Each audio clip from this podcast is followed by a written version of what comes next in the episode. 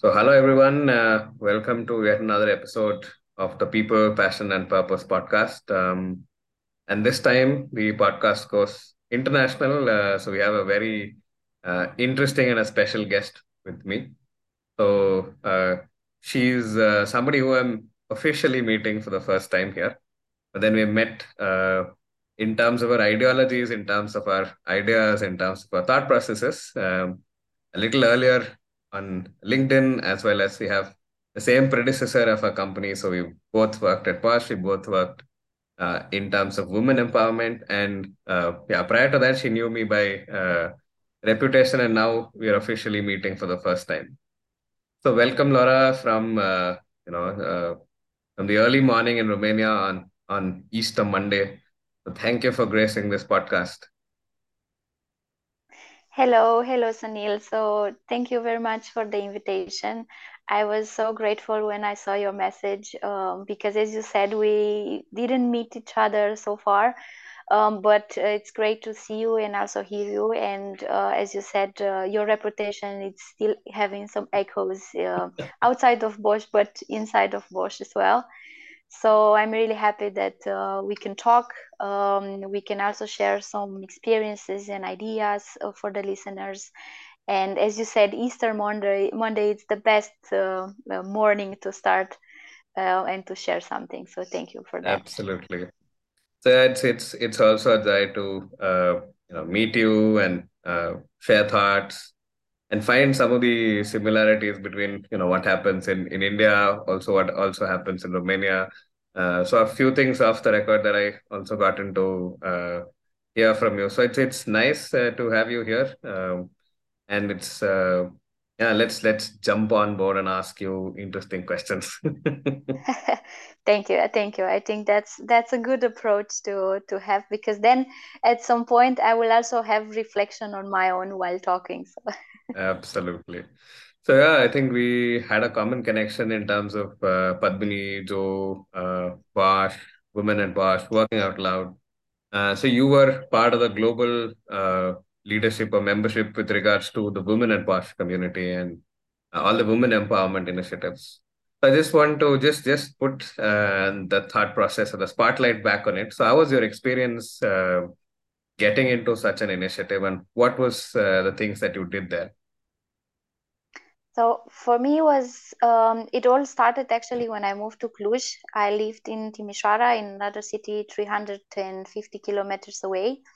And when I applied to Bosch, uh, actually I, I didn't think that they will just uh, um, yeah ask me to, to move out in Cluj. Um, and I, when I moved, I didn't have any friends, any relatives, so I didn't know anybody in this new city. and when I was at uh, work, um, I had uh, Hane Rabe. She was a part of the global board as well at some point in Women at Bosch, and she was my boss in quality department. And I asked her, okay, how should I meet new people in Cluj? Because mm-hmm. of course I can meet some colleagues, but that's not the same because you want to, yeah, you want to interact, you want to have some network, and also to expand my yeah my my list of friends let's say. And she invited me on one of the administrative calls that they had at, at that point in 2017 and I was impressed somehow that uh, I, I met a group of women who are not uh, envy, who are just trying to to help each other. And I was like, okay, that's new for me. In general, in my experiences, whenever I had some female bosses and so on, they were not so nice at some point. And I said, okay, this is different. So I started to go to their meetings, and because I have the background in psychology, and I was also inclined somehow to to be based on on helping others, I said maybe I can also contribute.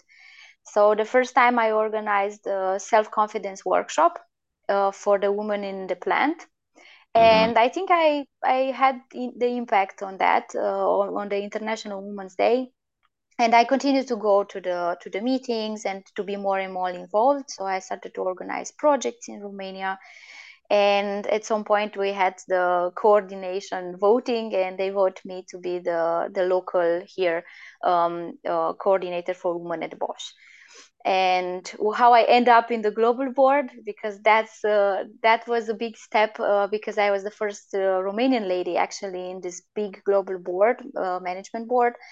For 25 years, they were not having any, let's say, women for India or from Romania or from other, uh, yeah, countries. Only from Germany, I, as I know so i applied i sent out my cv and i said hey i am a local coordinator here in romania and i can i, I want to have impact on, on a global global um, overview and i was accepted so it was more oh my god now i i can go in a yeah diversity topic much more because i was working in quality in consultancy so yeah i was not even in hr at that point and yeah it was a great opportunity to be along with colleagues from other countries as well in the same in the same team mm.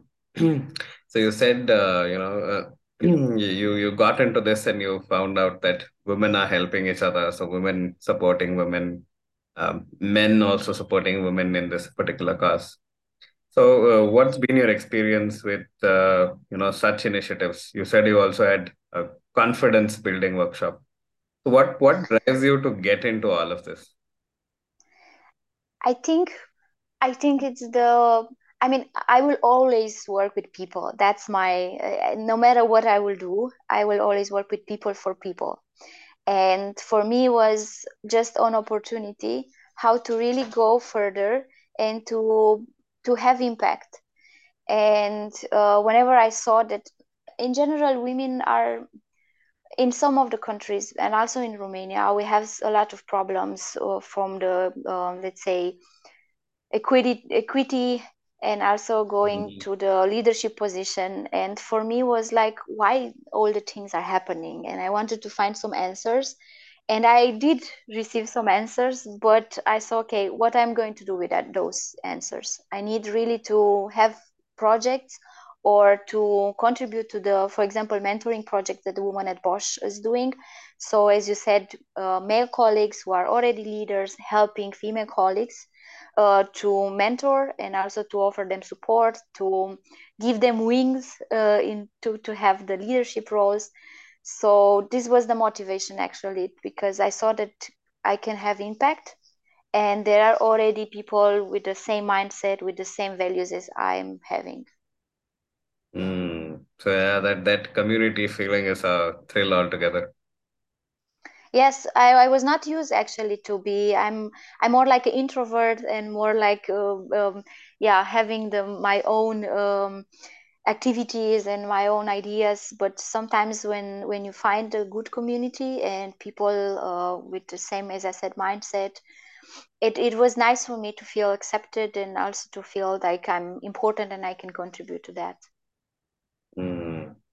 And uh, that that feeling of being accepted and you know important and uh, I'm also adding something to this as a whole equation. It's it's a different feeling altogether. So I've been uh, personally involved in some of those activities where I felt involved and I was able to give maybe just pay it forward to somebody else that you know they also uh, see this and it's a beautiful feeling. I can completely uh, you know understand uh, how you felt, uh, you know, how you continue to feel with that topic.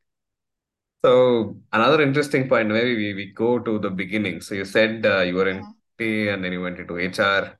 You also have uh, qualifications with regard to psychology. So how did that happen?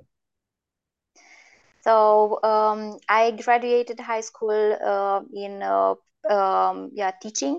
So I had the certificate to be a teacher in kindergarten and i said okay if i can if i can work with small people at some point i will work with with uh, adults.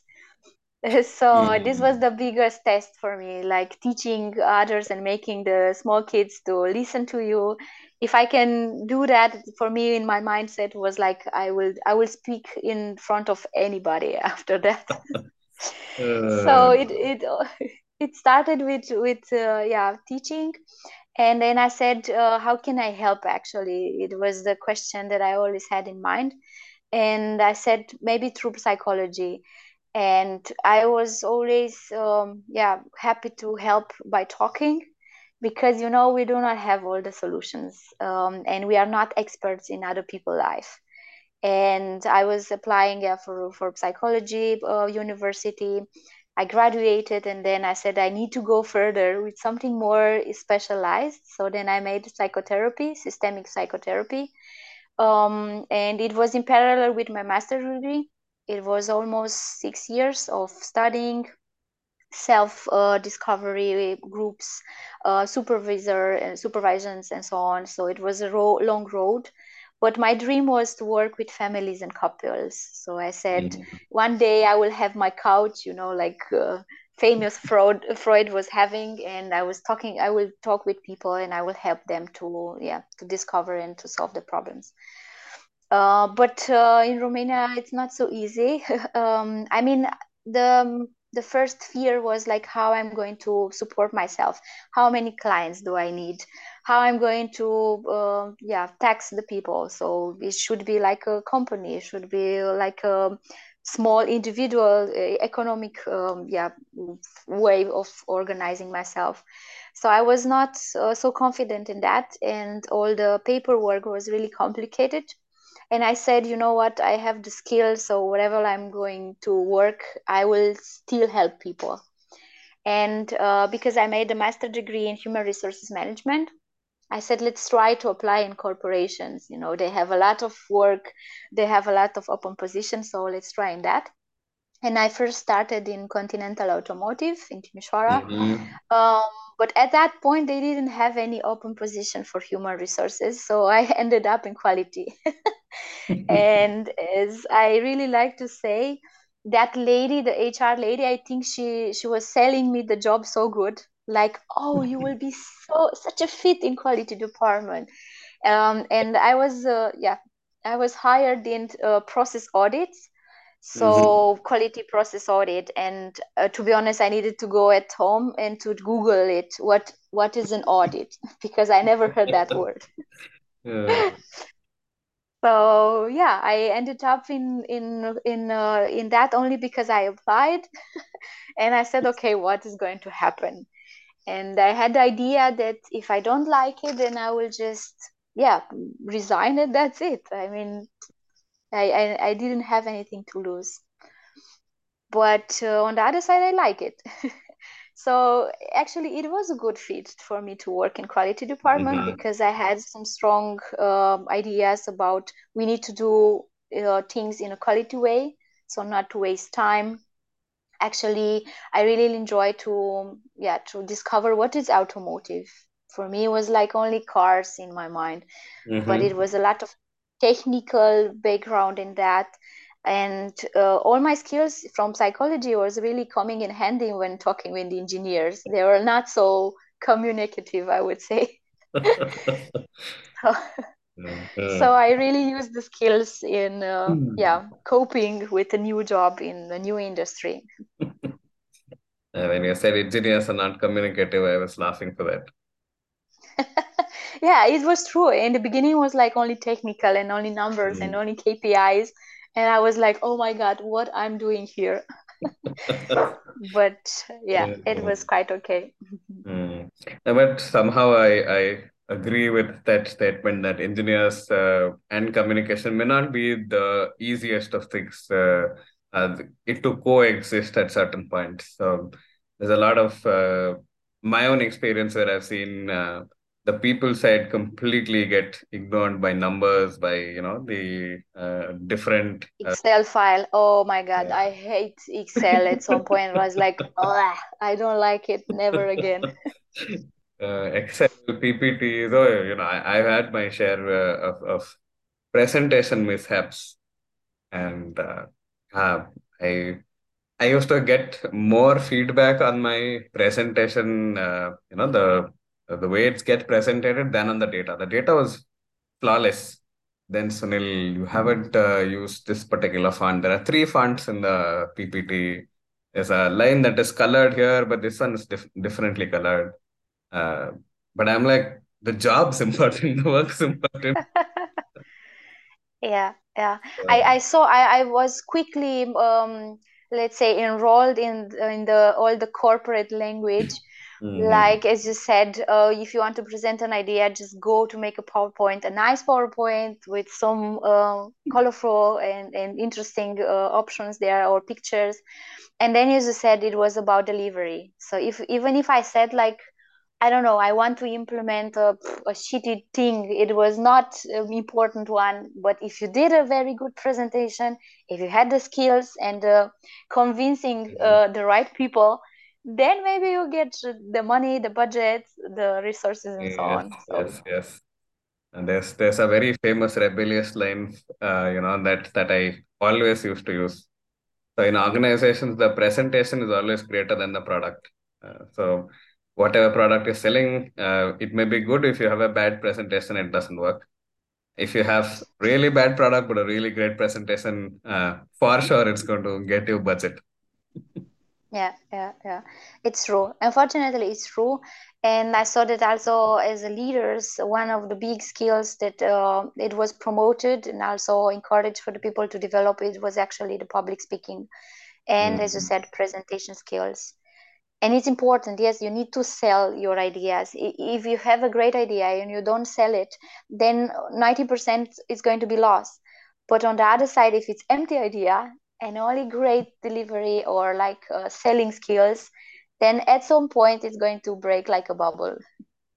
It's not going to last. Yeah, now that that is very true. So this this breaking like a bubble happens, but then uh, a lot of money, a lot of time, a lot of things have been already spent in you know basically sustaining that lie, uh, sustaining that bubble. And overall, it's not good for business. It's not good for you know the community. It's not good for the employees. Um, yeah, there there are uh, many such topics like that. I think both of us can can agree on that uh, in terms of our own experiences. Yes, yes, yes. Mm. I had actually, when you said kindergarten, I had a topic that instantly came to me. So I just want to ask you to sing a Romanian rhyme that you remember For for the kids, for the kids, yeah, and then maybe explain it also in English. Well, um, actually, uh, for the kindergarten when I was where I was working, um, they had uh, a very multicultural kids. So Mm. actually, uh, for example, half of the family was Romanian, but then the father or the mother was from Asia or from uh, France. Uh, so it was quite multicultural. Um, and they really like to look on the um, yeah um, cartoon that was in English. So I Mm. also learned together with them some of the English English uh, songs, but it was one particular one, and I think in English it's it's the same. It was with the rain, and it was like rain, rain, go away, come on, come another day, and it was it's quite cool, quite cool, and I think I will sing that to my kids as well. Yeah, so Rain Rain Go Away is a very famous uh, rhyme here in India as well. Uh, so yeah, and a lot of us grew up on cartoons like Tom and Jerry. Like Cartoon Network was very, very strongly popular. Mickey Mouse, Chip and Dale, a lot of that. Cartoon Network as well here in Romania. Yeah. I grew up with that, and to be honest, I didn't know until now, like like at 20 something, I didn't know what they were saying over there. And ah. I was like so surprised, like I tried to imitate, but I didn't understand anything. And as you said, whenever Tom and Jerry was at, at, at the TV at on Cartoon Network, I was like just sitting over there in front of the TV screen and not moving, like mom, mom, shh, I'm looking at that. So yeah, I think we were exposed, as you said. This is a one common see that you were talking in the beginning what Romania and India was having in common. It was being exposed so much in this uh, yeah multicultural and English as well. Mm. Yeah, so So yeah, English becomes uh, like a unifying language, also uh, a strong uh, language we can communicate along with our local uh, mother tongues and No, very and multicultural, I think, is, is very strongly Indian. Uh, so, uh, in a lot of places, specifically inside the organization, when we said, oh, cultural diversity, linguistic diversity, ethnic diversity, so we said, yeah, that's that's bread and butter uh, in our you know daily activities. I have somebody from a, a different religion who speaks the same language, uh, has a very similar, uh, you know, uh, built in terms of the the complexion and uh, there's the same person uh, with a similar space who is from a different you know region in the India region in India, but then our religious religious identity is very similar. And then we have we have Mm-hmm. who talk who who talk minimum two or three languages. We have uh, the same set of festivals that you know are there, and there are multitude of festivals. I uh, I used to always tell my mom that uh, there were so many holidays that it's it's no use going to school. I, I can always next holidays. to be honest, the, uh, since I I yeah started to meet the colleagues from from Bosch, uh, especially uh, Padmini and Josna, uh, I was more and more open and, and curious about uh, India, not only about the cuisine. So I absolutely love the cuisine, and I have a lot of spices uh, that I received, but also I'm using usually at home. Um, one day I will also visit India. I'm I'm 100% sure. But besides that, it was um, interested for me to find out about religion. As you said, I I still don't understand a lot from that. It's it's like okay, how many gods and and how many, as you said, ce- uh, celebrations and. But it was interesting because now in EXL where I'm working, um, the company actually it's it was founded by um, um, CEO that is from India, and we are receiving emails like now it's um, Diwali, for example, is a festival, Mhm. and they also write down what is that festival for us because I don't, yeah, I don't understand. But Yes, it's yes, yeah, yes, yeah. It, it's it's always fun to learn about uh, the you know the place, the culture, uh, you know different things, and you know this this is interesting. You know, Grain Rain Goa is interesting. I thought I'll hear something in uh, you know in the local Romanian dialect and say, okay, that will be interesting. But yeah, there. I will tell you, I will tell you something in Romania at some point, Romanian. But as you said, we are so raised on on the idea of yeah interacting with many cultures, many colleagues, uh, Mm, many people coming from different.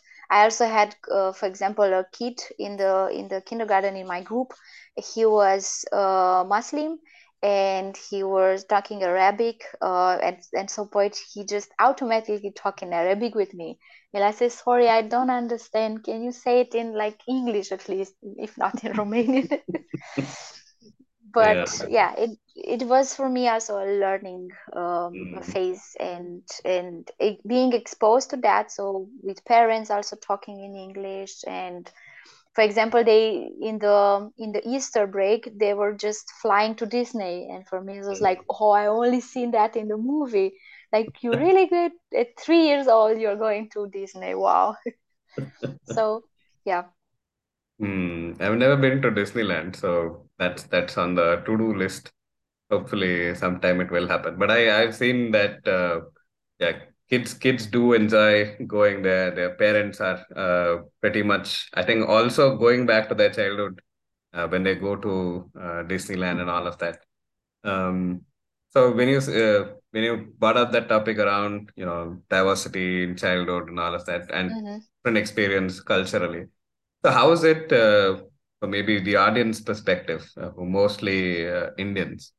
So how is it, uh, uh, you know, can you give us a view of how, how is it in Romania, like growing up as a kid?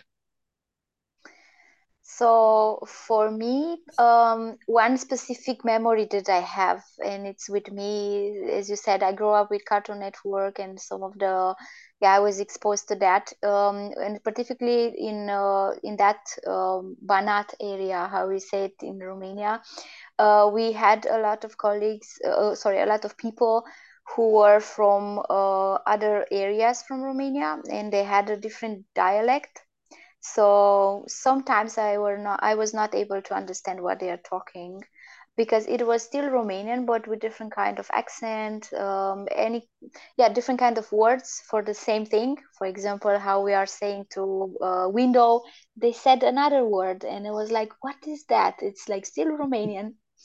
So even inside of that uh, area, the county, it was different for me because I had I, I have seen some differences from how they speak um, my grandparents were in some area of the Romania, and the other grandparents from my mom's side, it was in a different um, area near to Serbia.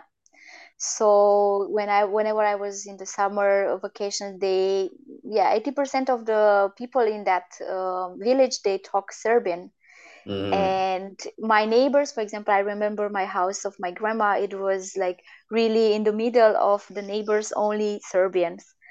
So i grew up um, eating their specific food dishes um, and even I knew how to say hello or um, yeah whenever it was Christmas we were going to sing some um, yeah holiday songs and they give us some cakes and so on. So I was exposed I would say more to the Balkanic uh, neighbors and and uh, dialects.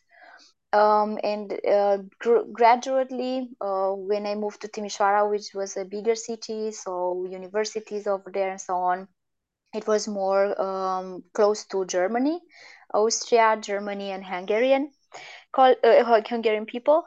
And I also heard on the street like the diverse uh, languages, and also I saw the people were wearing different kind of clothes, like more modern, I would say, so near to the west. And uh, I, I like it. It was like, oh, a big city, so now more diversity. Um, I also seen them there. They were like talking more modern, like with more confidence. So regardless the language, it was the attitude that it was diverse for me, and I perceived it at that at 19 years old, like oh, my- oh my god, so much diversity, and I like it. Um, and uh, as I said, there's a small memory that I have in my city um, because it was a small city and, and yeah, I didn't ever seen an Asian person or like a, a black person. And I I was just riding my bicycle. Um, we were living near to a park, a big park, and near to the hotel. We were always making like a round and coming back to the block and I saw some people that were talking another another language which was similar with Cartoon Network. So I, I understood somehow that it was English or something like this. And I would I was just talking with them. And I think I had 10 years old or something like this. And I was with my bicycle. And I tried in Romanian to talk with them to ask them from where they are coming. And they were just saying, oh, we are coming from America, America, and so on and uh, I tried somehow to make connection with them because I say I see them exotics like okay they are talking different they're looking different okay. And I said and they came come back to the hotel. I think there was some like um, Orthodox or something like this organization. Mm-hmm. and they bring us some some sweets. And I was so happy like going back to my mom and say hey I received this from f- some foreigners I don't know. And my mom was like oh my god you're crazy. Like you never accept sweets or cookies for someone who is not speaking the same language like you but it was so innocent and i was so curious like and they were so friendly actually only to just talk with us like trying to say that we are from america and so on so it was like five minutes discussion and, yeah only by sign language Oh, yes. Yeah, I think as kids, we, we're naturally curious. We, we want to just connect with people, uh, find out our similarities, find out our differences. Uh, there's there's no uh, attachment to those differences, and we don't you know segregate or we don't really uh, say, oh, you're not on the same. Uh, we, we don't speak the same language. We just want to you know like make friends, get get on board. Um, and you you you had uh, shared in terms of I think uh, one of the topics you wanted to share about was with biases, and mm. a perfect segue to ask.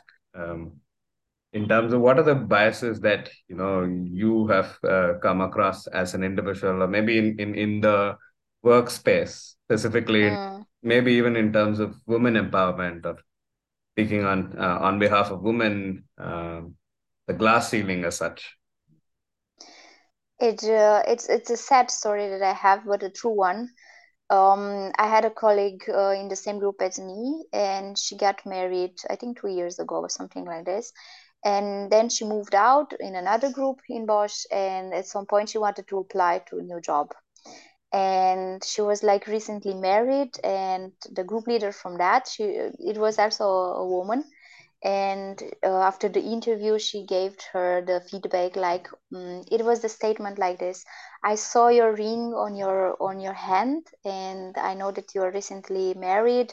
If you are moving to our group it's going to be stressful. It's going to be something uh, yeah very very demanding. And if you want to have kids i don't recommend you to come to yeah to come to our group. And it's when she was just telling to me uh, we were going to the canteen and she told me okay i was like hey how is it your life? How is it in the new group? and so on. And she said i want to leave. I want to move. But look how how was the feedback that i receive and i was so enraged like furious like how a woman can not even a woman like anybody in this world can just yeah have the the judgment that if i'm if i'm married if i have the ring on my finger then the next logical step is going to be that i will have a kid. And if i have a kid or a child i cannot uh, yeah cope with a stressful group. And i was like telling to her hey how what was your reaction? I'm just i'm just curious. And she said well i understand that maybe she was having a good intention like maybe to protect me and so on. But on the other side i felt disappointed like okay what what if i'm married? What if i'm having three or four kids?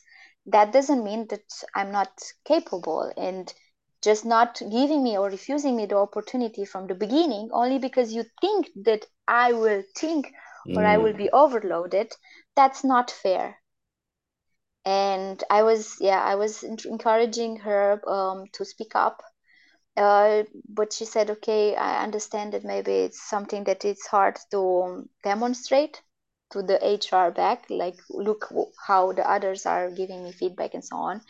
And yeah, this was the this was the point that I felt inside of me that this should not happen.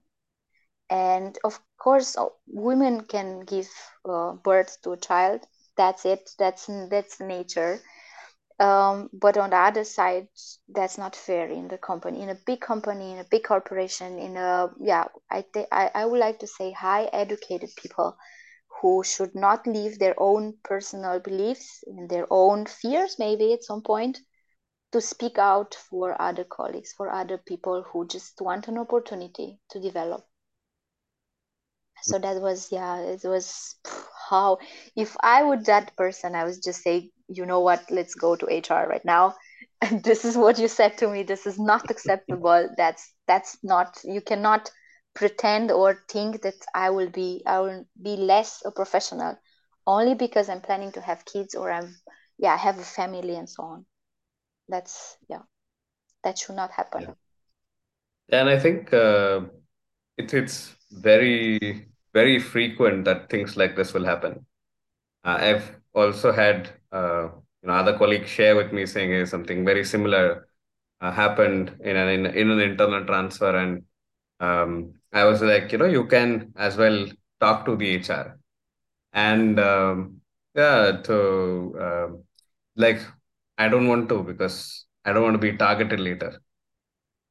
Yes, yes, and actually building that trust because you know HR it's in between management or top management and people, and we are calling them human resources, but actually they are really human beings, and they have their own life, they have their own fears, they have their own you know struggles, and a company or HR department, even HR BPs, they cannot cover all the topics and at some point they have some reports to say okay how many people um, are in leadership position? How many people are moving? Why? What is the attrition?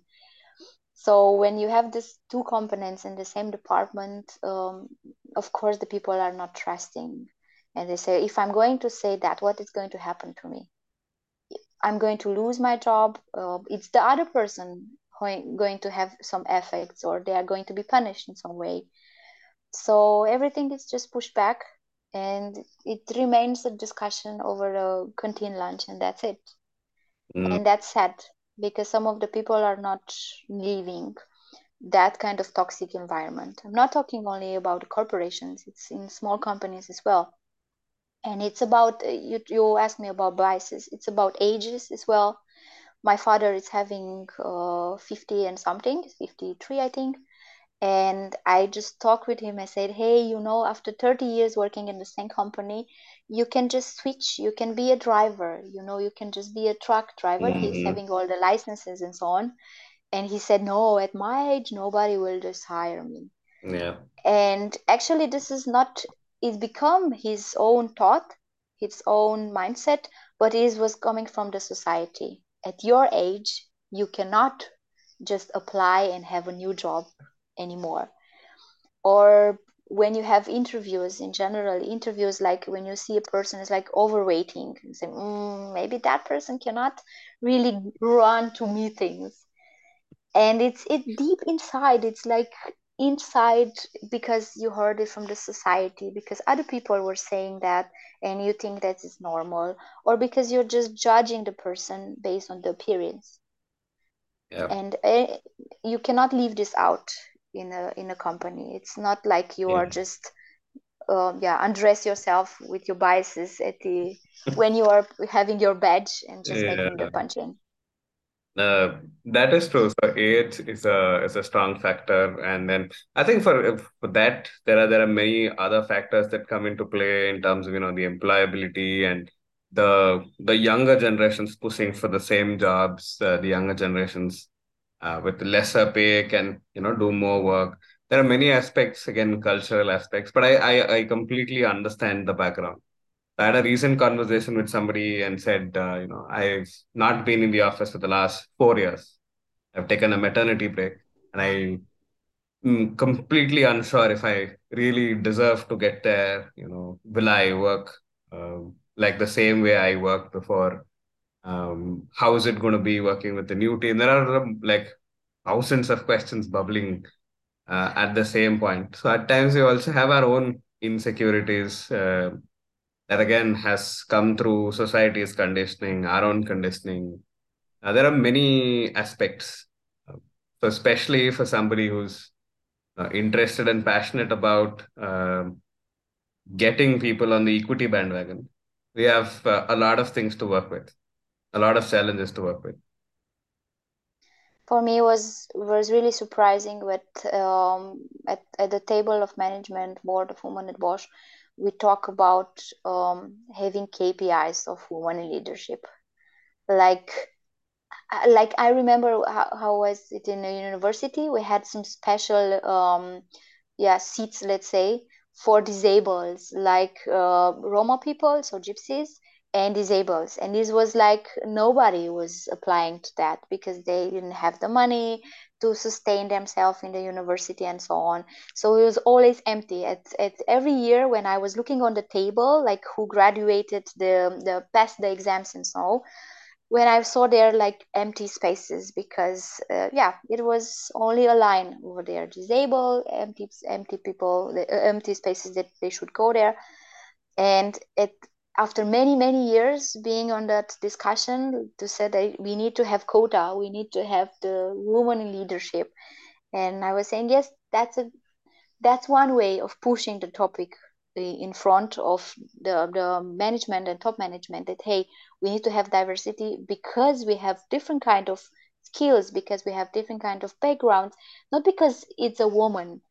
And it was the same when Filiz was coming, like the first woman in management board. Yes, but she was not there only because she was a woman, a female, yeah. and that's it. And I was, yeah, I was upset somehow that uh, we need to put quotas, we need to put KPIs, and just. So thank you, Laura. So we're back.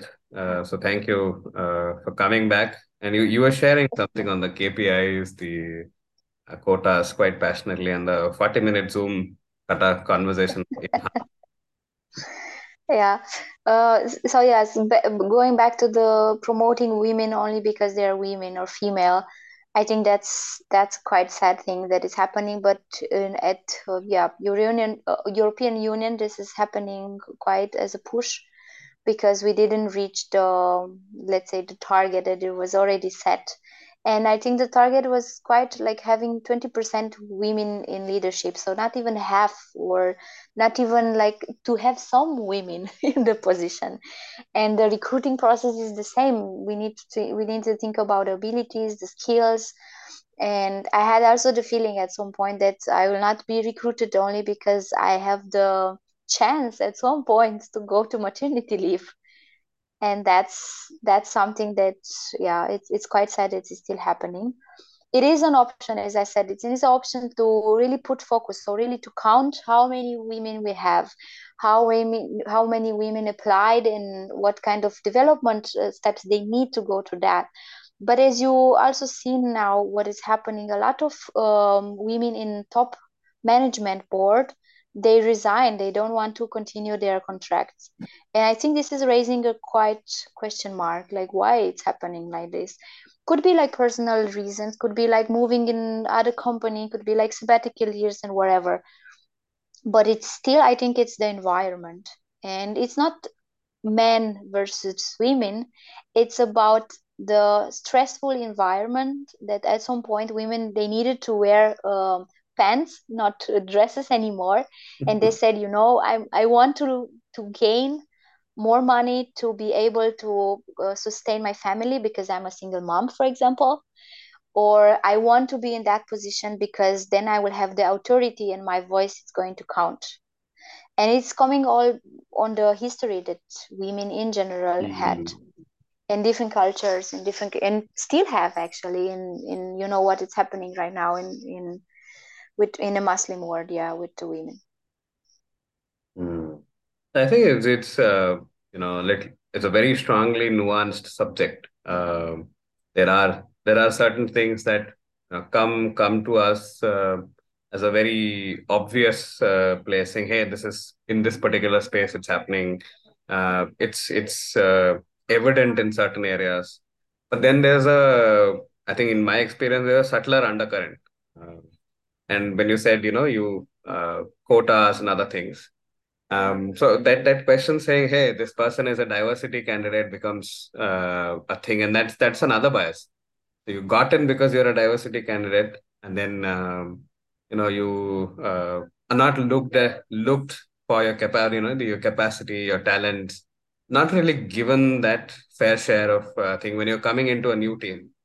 And then you've advertised in the job description that you're looking for a diversity candidate uh, or you know you're you're looking at fulfilling certain quotas in the organization saying hey we need 30% men or 20% men in this organization or 50% women in the organization so uh, what you're telling the others is the other person uh, you got in. You're you know you, you're telling yourself that you got in because not because of your uh, capacity, but hey, because I am fitting a certain uh, diversity uh, equation.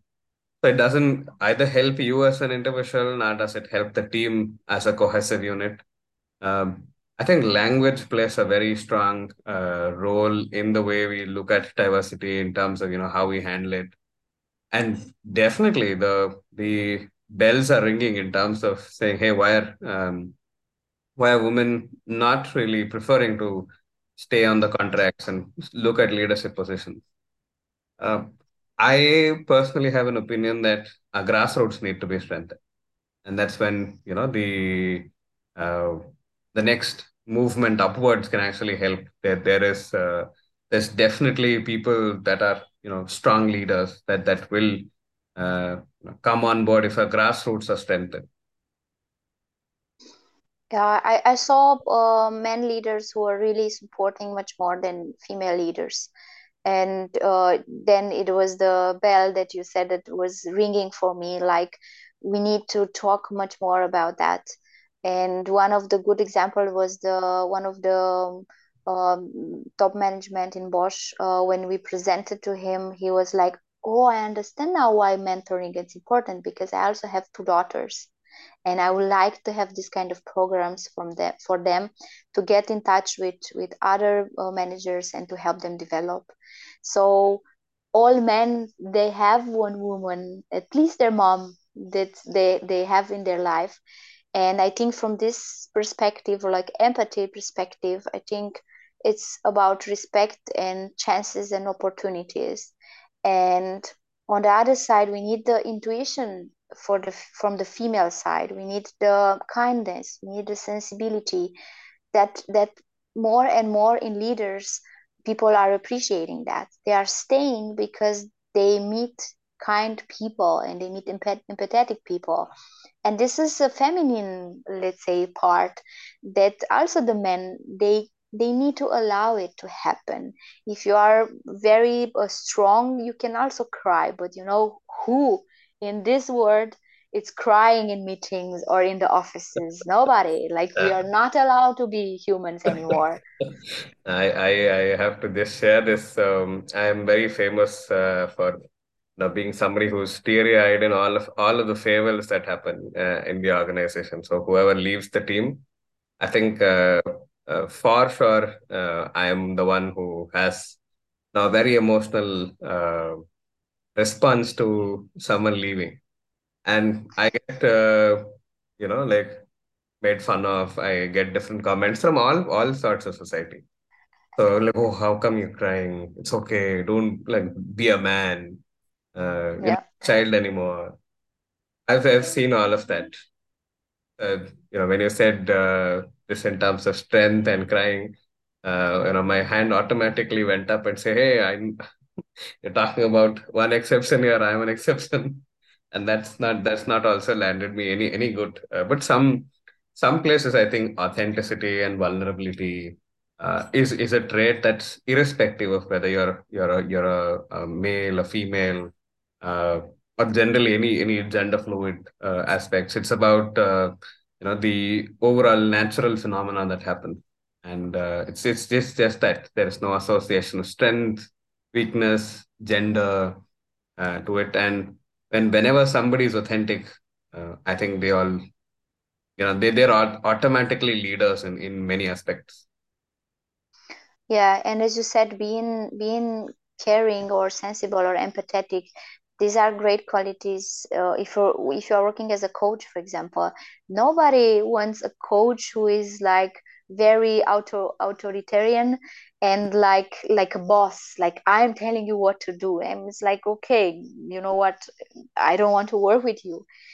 But when it's coming with different kind of um, yeah, different kind of roles, for example, as you said, engineering you are automatically as- associate engineer uh, a male engineer at i don't know 35 year to be like a very uh, impunitive like um, yeah um, straight and, and and just sitting over there like imp- impugning some authority.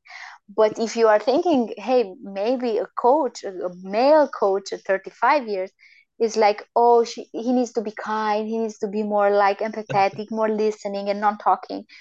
And you see it's it's on ro- on the roles i would say because men Mm. at, at so many years they needed to fight. They needed to go out and fight and hunt the the meal and so on so this is embedded in the genetics but actually the real world right now we don't need to i mean except ukraine uh, uh, sadly where some of the yeah um, things are still happening in this aggression part but we don't need to fight anymore. We have the communication, we have the word that can heal actually souls. And I think we need more um, roles that are healing, Mm. actually Yeah. uh, healing spirits and healing people. And doesn't, as you said, doesn't matter if they are female or male or whatever. And I think these kind of roles are not going to be surpassed by the AI. So Yeah.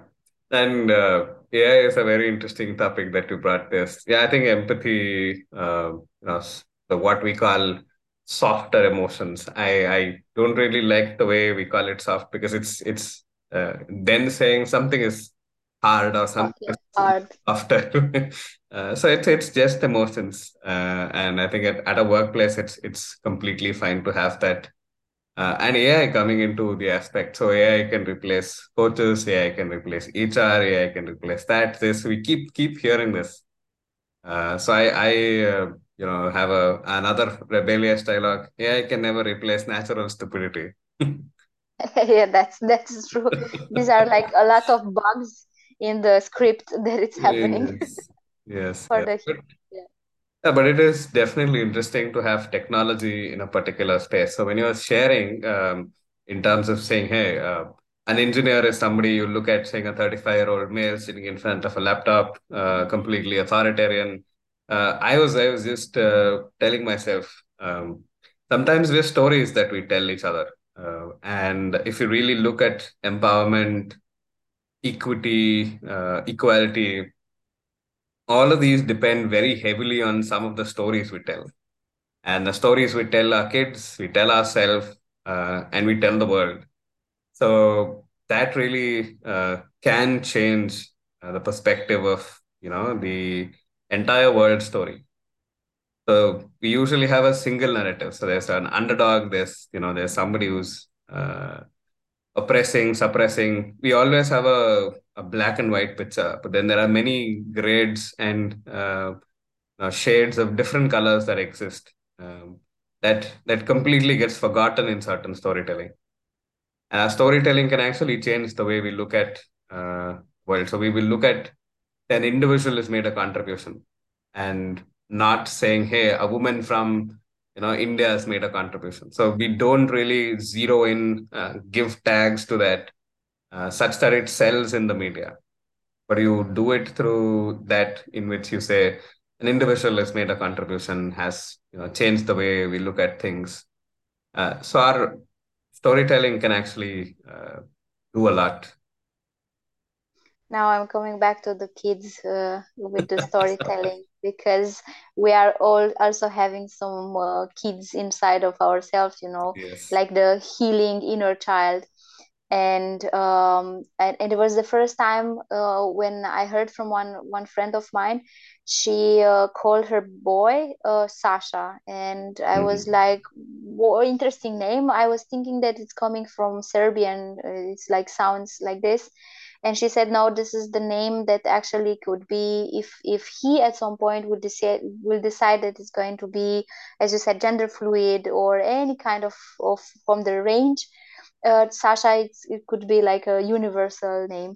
And it i was surprised like i was thinking of myself that i'm very open-minded and i understand a lot of things but at some point i was putting the question okay so whew, that's the next step of thinking what Yeah, is my legacy, how I'm going to raise my kids, and actually all of us, how I'm how we are going to pass forward the voices, as you said, the stories that we have inside of us to the kids, because the new generation they need to face other kind of challenges.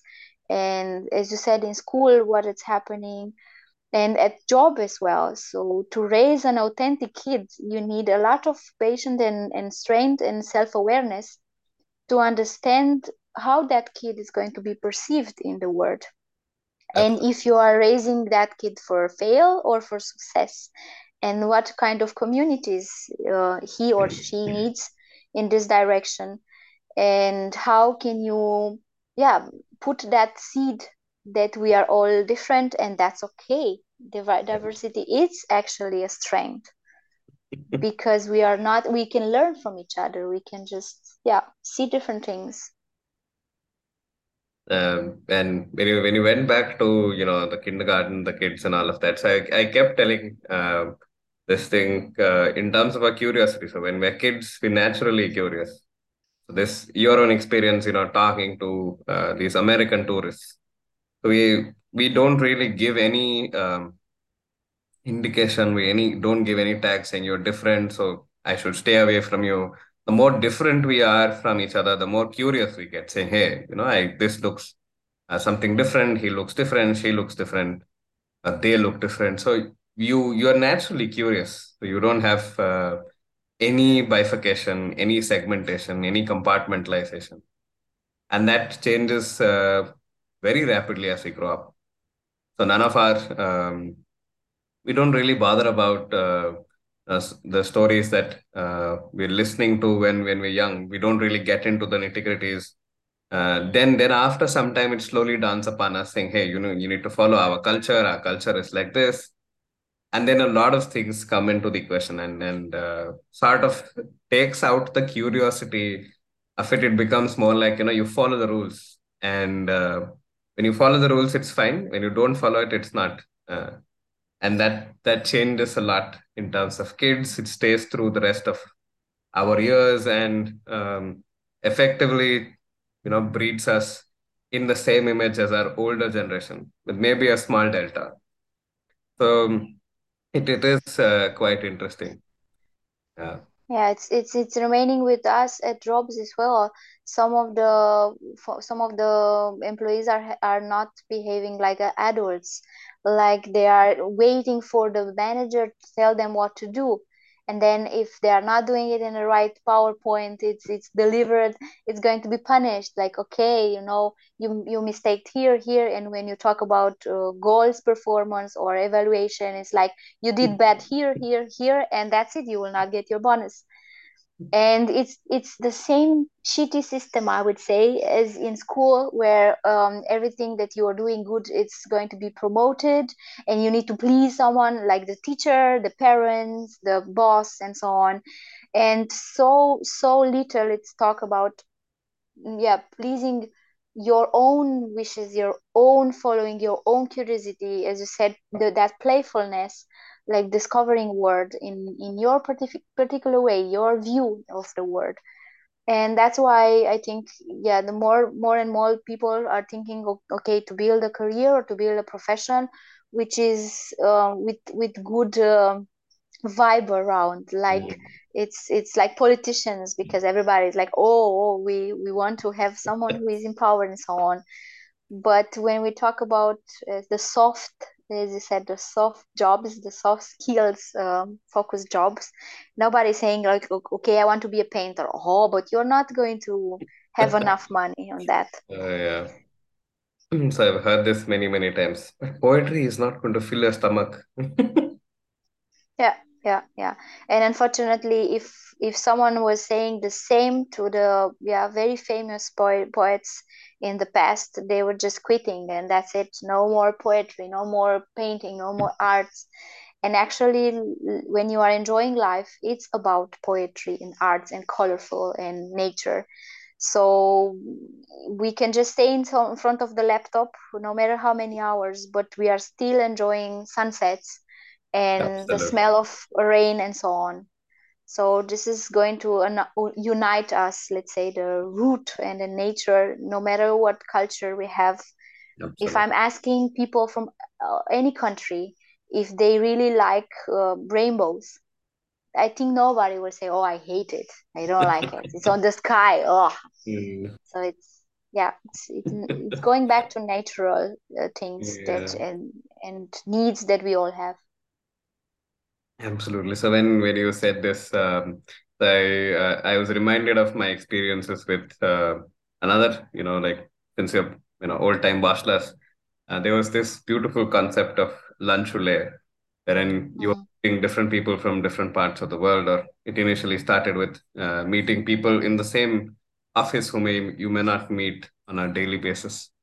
So um, one of my best experiences was uh, to finally find out, hey, you know, both of us like uh, singing, both of us like uh, arts, both of us are uh, into, say, creating YouTube content.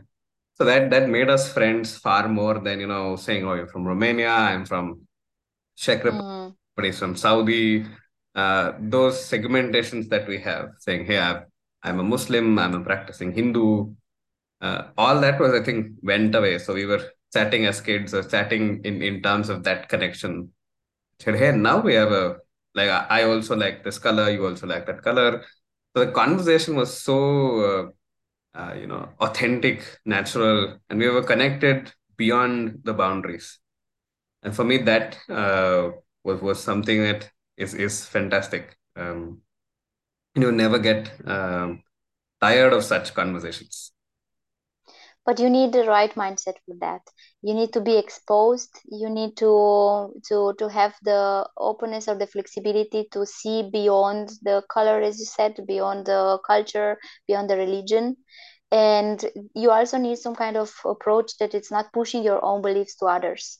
And i think this mm-hmm. comes with maturity like emotional maturity because if i'm just trying to preach you i don't know my religion there at some point you will feel attacked. Like you will not feel like okay that person is coming to my life to change me.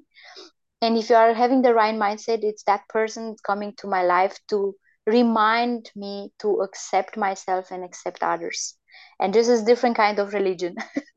This is different different kind of like yeah. acceptance and and thinking that we are unique and we can help each other yeah this is going to go more and more having the more impact and echo regardless the how diverse we are.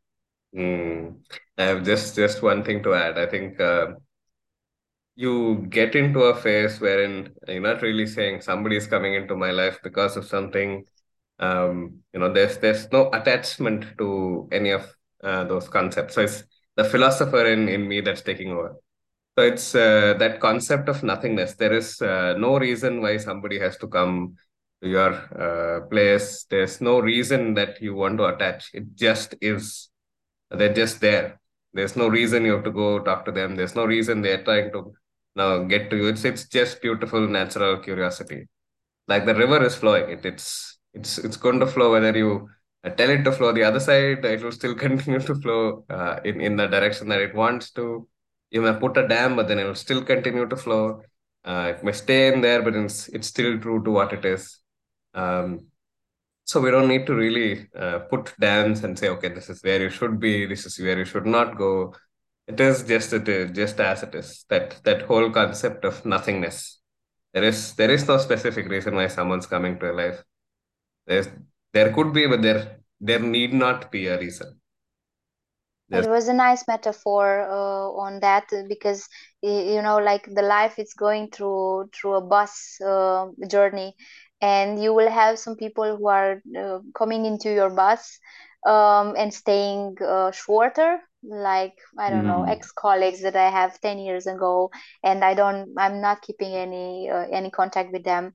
But there are like people who are staying longer in years like family or friends and so on but there are just people who are just waving from the bus. Like you you pass by on the street you see you know that face but never again seeing it again. So yeah i think it's it's the you are the bus you are the journey and letting people in and out and so on you are you are just trying to explore life. How is it? And as you said that nothingness not being attached on what is coming and what is it's leaving from your life it's it's knowing that you are the one who is driving your life you can have the control on that so it's yeah mm. from philosopher to another philosopher Uh, yes, it's it's been a fun uh, fun conversation so far. It's been intense. It's been uh, entertaining. Been a lot of uh, conversation. So it's just the social proof that two of us who may who only had say a handful of LinkedIn conversations, um, uh, having a conversation of close to a, an hour and twenty minutes, uh, yeah. different topics. So this is possible this is uh, definitely the case. Not talked about um, so many things, but we've talked about so many uh, things as well. So um, definitely possible to hold conversations, to look at people with curiosity, uh, to have conversations where we fundamentally agree on something, differ on something else as well. Um, so it's it's um, somebody asked me what's what's the value of the podcast you get. It's all these uh, subtle nuances that if you're ready to receive, you will get yeah and i'm i'm i just want to congratulate you to have this this um, initiative because now in in now nowadays a lot of information is on the internet a lot of people. You can just watch hours and hours on podcast.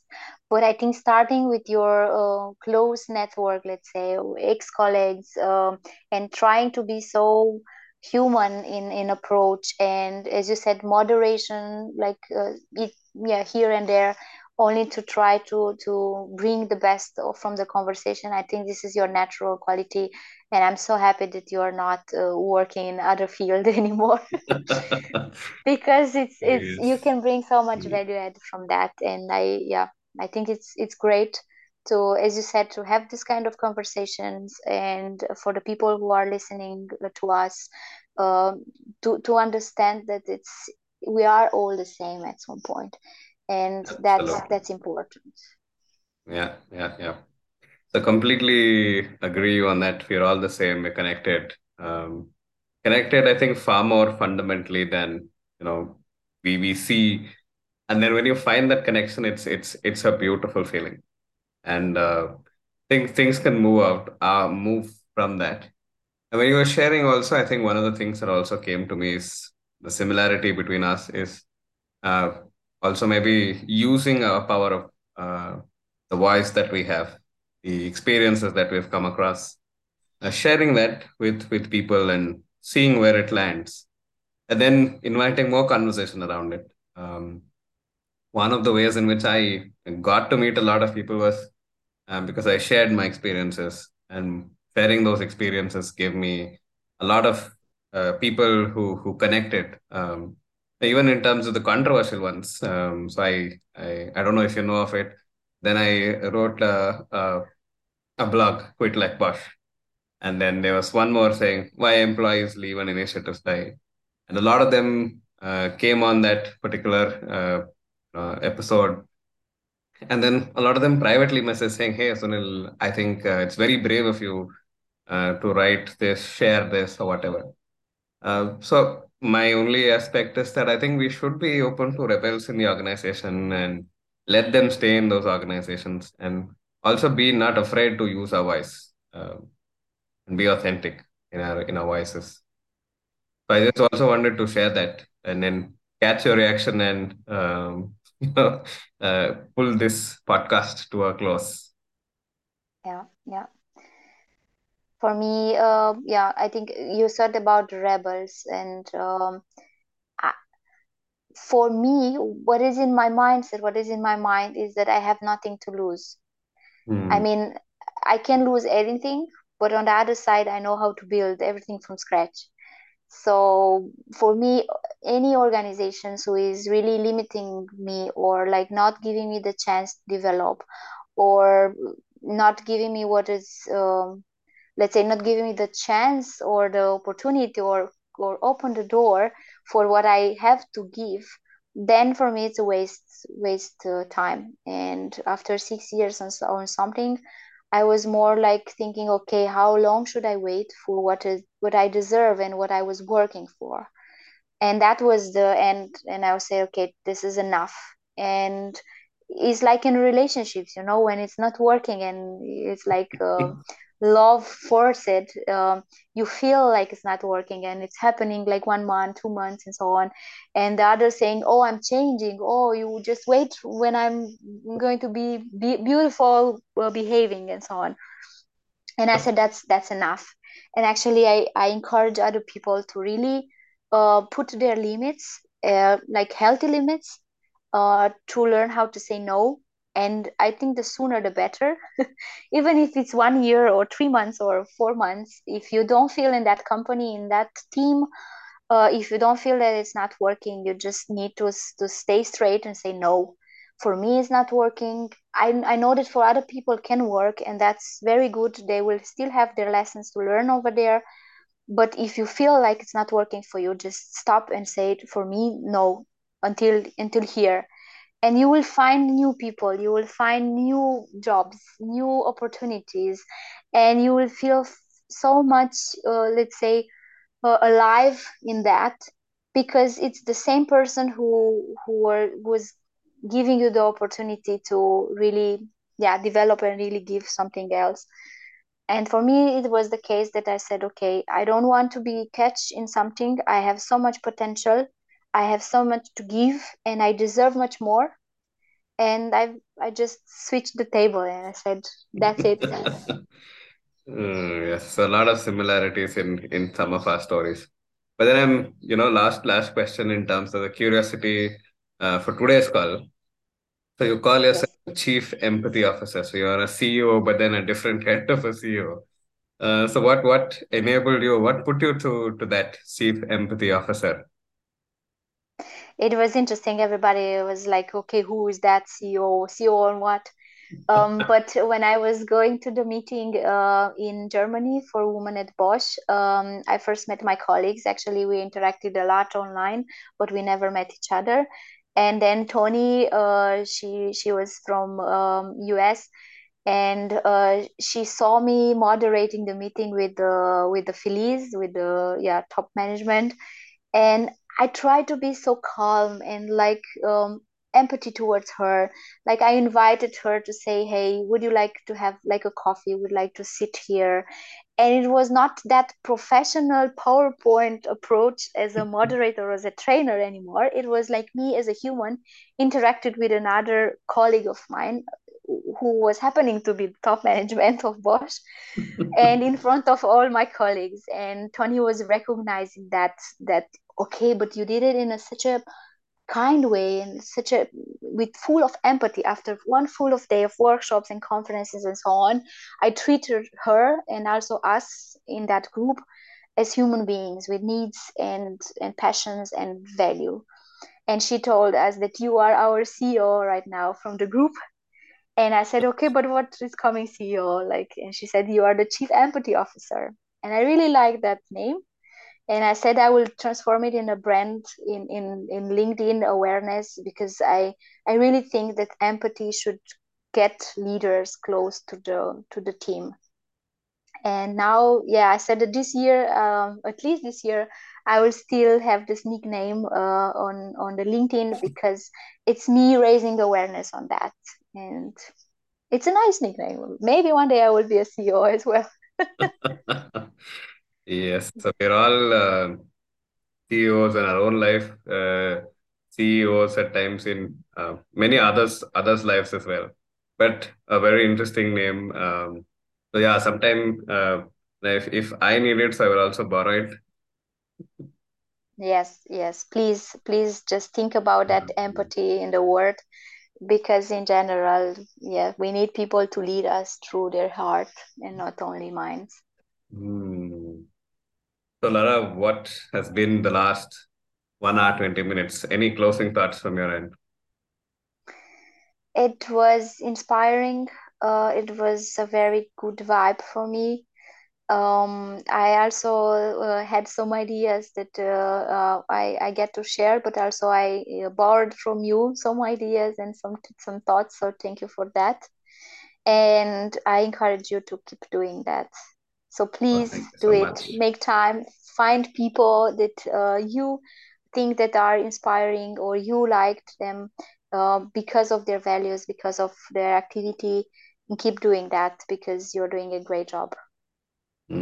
Thank you so much. And uh, thank you for agreeing to come on board short short notice on a holiday and uh, you know, celebrating Easter and after that coming on board here.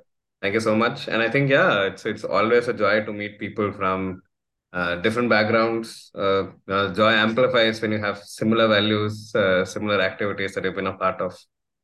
It's been uh, uh, a complete joy to have you share all the authenticity, with all the honesty, um, your own experiences. And yeah, rain, rain, go away is, is what I also take away from this. Thank you. Thank you so much. Yes, thank you so much. And then, yeah, so until next time, until the next conversation, um, to the rest of the listeners and the viewers, stay tuned. Uh, there are a few more interesting personalities on board this March. So March is going to be like a flood of podcasts. And uh, thank you, Laura, for coming on board. Been a pleasure. Thank you. Bye. Bye bye. Take care.